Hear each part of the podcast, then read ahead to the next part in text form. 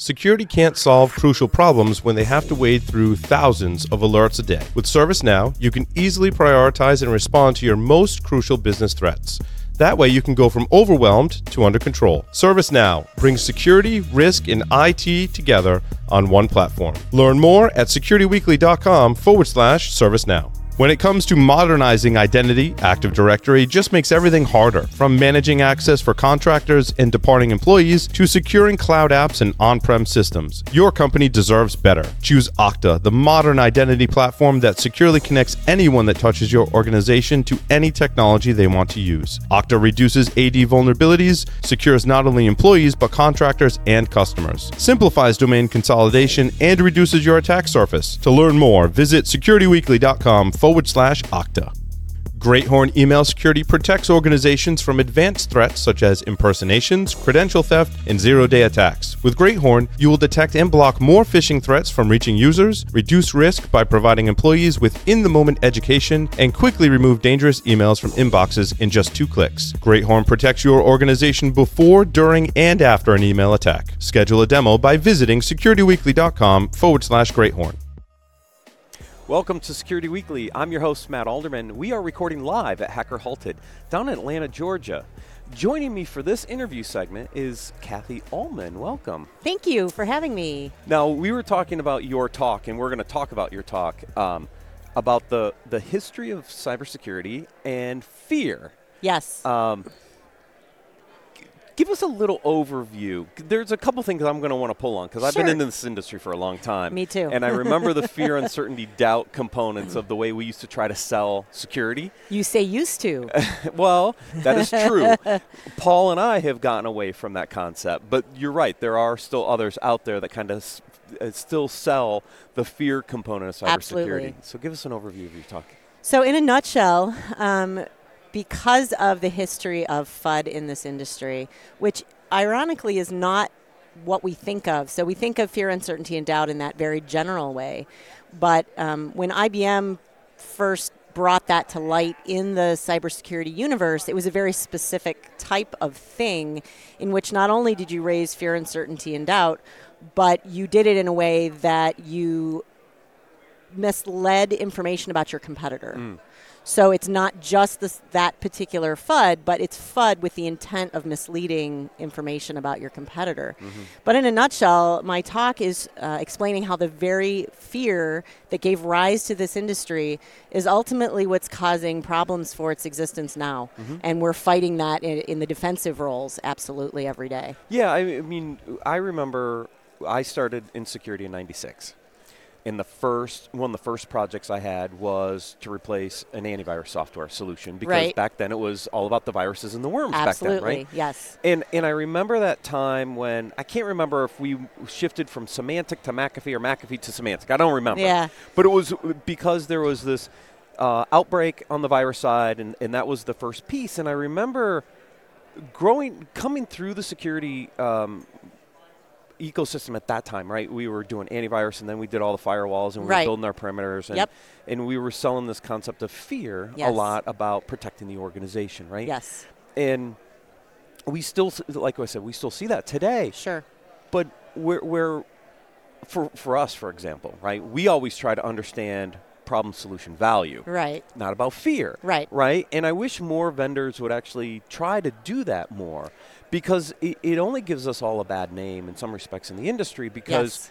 Not only are we peddling fear, right? The, the term APT was Ah, used for a long time in the industry. If you go to Asia, it's still a, a predominant part of their language, Yep. believe it or not.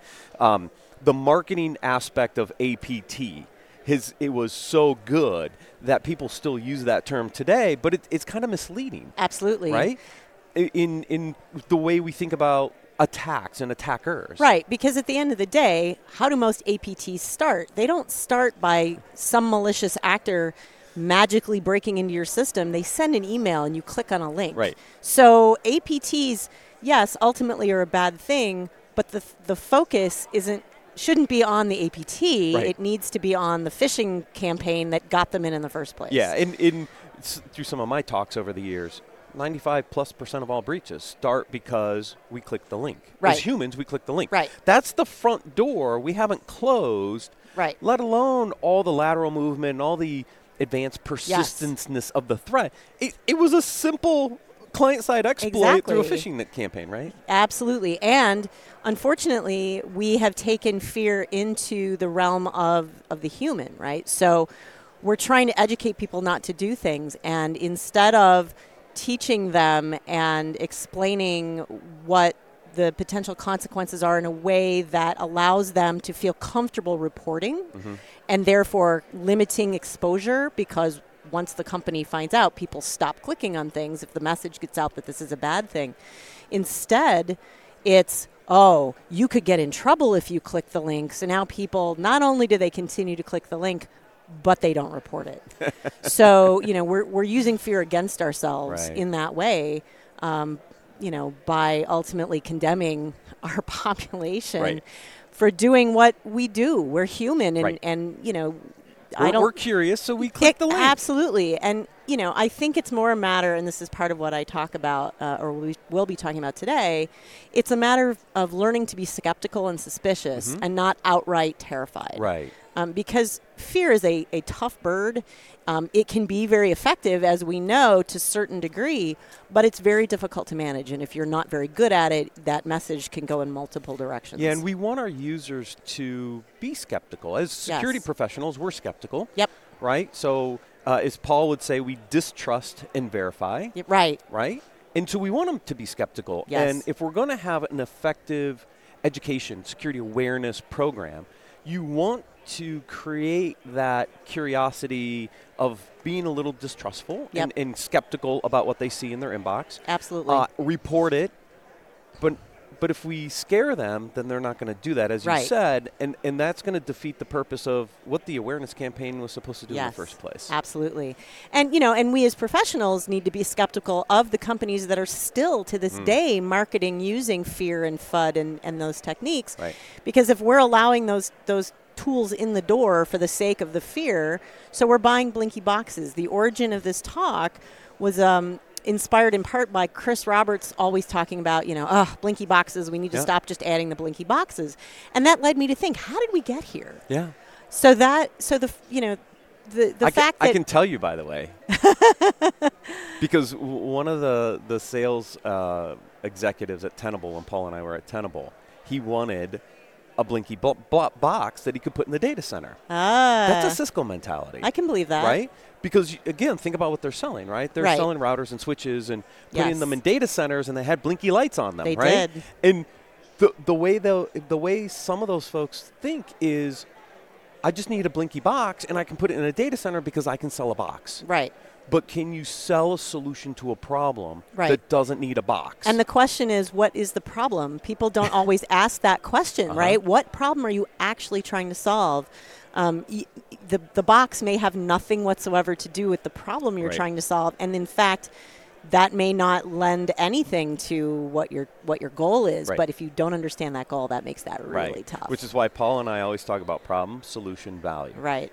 You have to understand the problem. Yes. You have to solve it in a unique or differentiated way. Yep. I think if you're in the space, and you have to provide the customer value in Yes. some form or fashion. Because if there's no value, that solution sits on a shelf, never gets used, Right.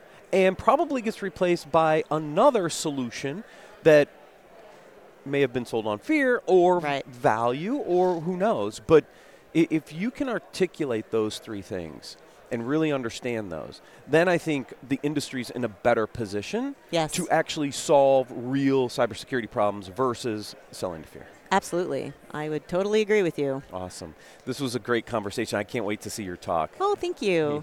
Thanks for joining us. Yep, you're and welcome. We'll, we'll see you soon. Welcome to Security Weekly. I'm your host, Matt Alderman. We are recording live from Hacker Halted in Atlanta, Georgia. Joining me for this interview segment is Joe Gray. Welcome. Hey, thanks for having me. Well, this is kind of this is kind of your back. It was your backyard, right? I mean, this is one of the big events you're part of in the community down here in Atlanta for Hacker Halted. Absolutely. So uh, I used to live in Atlanta. That's how I, I came to the first Hacker Halted. For me, was 2016. Um, I made some uh, connections, and then shortly thereafter, I became a member of the speaker selection committee and now uh, I would say uh, a significant percentage of attendees may have used my coupon code that I have spammed all over social media for the last six or six months or so. Yeah, ours was HH19SW, I believe, uh, our our code, and I know you had a code as well, and I think a, a number of a, a few hundred probably used your code Mm-hmm. to uh, get here today. The last I heard of is just over 400. So, That's great. uh, and and the thing is, you know, I, I have no problem schlepping a code that people get into a conference like this for free. Right, that's true. Uh, do you know what the total uh, count was? The last I heard, it was about 2,300, wow. and that did not include the CISO forum, which was about another two to 300. Yeah, I mean, uh, Paul just did his keynote a little while ago, and that room was packed. I mean, there was a lot of people here. I think we didn't realize how big Hacker Halted actually was. It's, it's a really big event. No one ever does. Yeah. But to be fair, um, so the first year there wasn't any adverse weather. The last two years there's been hurricanes during the time of Hacker Halted, so attendance has been slashed because people either Oh. had to stay home or they couldn't make it here or their travel was disrupted. Right. So there's no hurricane this year, so we get the full uh, beauty of all that is Hacker Halted. Yeah, and there's a great buzz, long line over here coming over to the booth. So that's great. You're also speaking. Yes. So what are you talking about? Uh, I'm basically providing um, some habits for uh, adversary emulation. So it's not. I'm not necessarily saying here's how you red team or here's how you pen test. Uh, I'm giving advice to help actually provide more value to potential customers and to actually make you look better in doing it. Things like, don't forget uh, to do recon. I mean, those who know me know I talk OSINT very frequently. Right. Take your time doing your OSINT. Enumerate. Uh, I say enumerate cubed. So you enumerate before you attack. You enumerate after you attack, and then after you get your root level access, enumerate again and see where you can move from there. Uh, I talk about living off the land, um, about the mentality of whether you should be a nation state or not, um, because if that's what, if that's the behavior you're trying to emulate, you need to study that nation state, which right. which ties into another habit of study blue team techniques uh, as well as the TTPs they're going to use. Uh, don't forget social engineering, of course, standard statement for me as well. Yeah. And then um, just remain adventurous uh, or become adventurous if you're not, because, I mean, you take the time to learn and Use it there. to your advantage. Exactly. Right. Now, is the talk really for the red teamers or is it more for the blue teamers? Yes, Okay. it, it's for all the above because I framed it from the lens of here's how you can become a better red teamer. But for those of you who are on the blue team and trying to move red, here's some good techniques to go with or that. if you're trying to defend against the red. I, I think that's the other thing that, that is important for uh, blue teamers to understand is what are the things that red teamers do to prepare for an attack, and then how do you potentially thwart them, right? Exactly. Chris has been on the show, Hadnagy, and, and we've had conversations about some of the things he's done to get into places, Mm-hmm. right? And what are the things that have thwarted him getting into places, right? So I think it's really important for blue teamers to understand red teamer techniques to defend their organizations better. Oh, absolutely. Because it's more than just kick off this tool, watch for this, watch for that. Yeah. Um, because, I mean, now, uh, a conversation I was having last night, um, I don't need to download and install a bunch of stuff on your system to be effective. Uh, I can execute PowerShell, and then if depending on your configurations, there's always the possibility of uh, if I have to um, use the C sharp compiler to uh, to get around it that way. Right. Um, so there's so many different ways that you could look at this that just makes it. I mean, conventional wisdom's out the out the door. Yeah. Yeah, and uh, you know we've seen a lot of uh, interesting ways to get into organizations, which I think where the uh, where OSINT comes in and the reconnaissance of figuring out, you know, at certain times of the day these things show up, and I can, you know, masquerade as one of those valid kind of vendors to get in. I mean, these are all things blue teamers need to understand to defend against, and then how do you educate your staff to question Right. uh, and stop some of that activity from happening. At least ask the question and go a little deeper uh, before you allow people access to your uh, organization or, or facility. Absolutely, and that's based on the concept of normalcy. And we don't really think about the concept of normalcy enough because the whole concept of threat hunting in reality is looking for deviations from normalcy. Um, in terms of perpetrating an attack using information you've collected via OSINT or social engineering or any other method, if you know the normalcy, you can hide in plain sight. Uh, a lot of times with business email compromise, the reason things don't work is because it's the CEO at three o'clock in the morning messaging the CFO, where when the CI, the CEO is actually on vacation we'll say in Barbados, but it's with, say, an Indonesian IP address. Right. So that simple sanity check could shut it down. Right. Uh, if, for example, someone was performing adequate reconnaissance against that CEO, they knew they were on vacation in Barbados because they check in everywhere they go. We see their every meal. Right. Right. Because thanks to social media. Thanks to social media and the lack of implement, implementation of what I call Decepticon, Yeah. which is my concepts of uh, anti-OSINT uh, to include disinformation and deception. Um, because people don't do that, it's it's just there for the picking. Yeah. Well, good luck on your talk, and uh, hopefully, blue teamers and red teamers, you know, get a chance to learn uh, from from Joe Gray himself. Perfect. Sounds good. Thanks for having me. And thanks for watching. We'll see you soon. Welcome to Security Weekly. I am your host, Matt Alderman. We are recording live day two at Hacker Halted down in Atlanta, Georgia. Joining me for this interview segment is Jenny Radcliffe. Welcome. Thanks for having me. You did the keynote yesterday. Right. Uh, Paul started the event yesterday morning, and then I think you kicked off the afternoon. Yeah, just before lunch I was the Oh, keynote. just before Right. lunch. Good, because doing it after lunch is always Yeah, kind of eh. absolutely. Yeah. so, what'd you talk about uh, in So- your keynote yesterday? So the talk was called "Where the Fallen Angel Meets the Rising Ape," which is a Terry Pratchett quote about the humans. Mm. Because I was my talk's all about social engineering and how it applies in the industry and how the industry embraced um, the human factor of things. I guess So, are we the fallen angel? we're halfway in between, Okay. neither one or the other. Neither one or the other. Right. We're still trying to figure it out, though. I, I guess so. I guess we're all on a journey, right? So So, when you think about social engineering, uh, you know, uh, we've had some. Chris Hadnagy was on uh, a few weeks ago, and known in the space. I mean, you've got a lot of great expertise. One of the things I've noticed is women are really good at social engineering. Does it matter? I think you use whatever you've got, and I mean, I know Chris would say the same. Yeah. You use whatever it is um, for your persona. You know, on a pretext, you go with what, how you feel and what you already know. The more complicated it is, that you've got more chance of being caught out. Um, I think people often say to me, being a woman, um, does it, you know, does that mean that people are less suspicious of you? But that Mm. is that sort of supposes that the security team are men. But if they're a female security Right, team, right. they can be just as suspicious as of me as of anyone else, right? So Right. it's another argument, I guess, for diversity in the industry. Well, true. I mean, we've known that for years. Right. And we are seeing a lot more women come into the space, which Mhm. I think is great.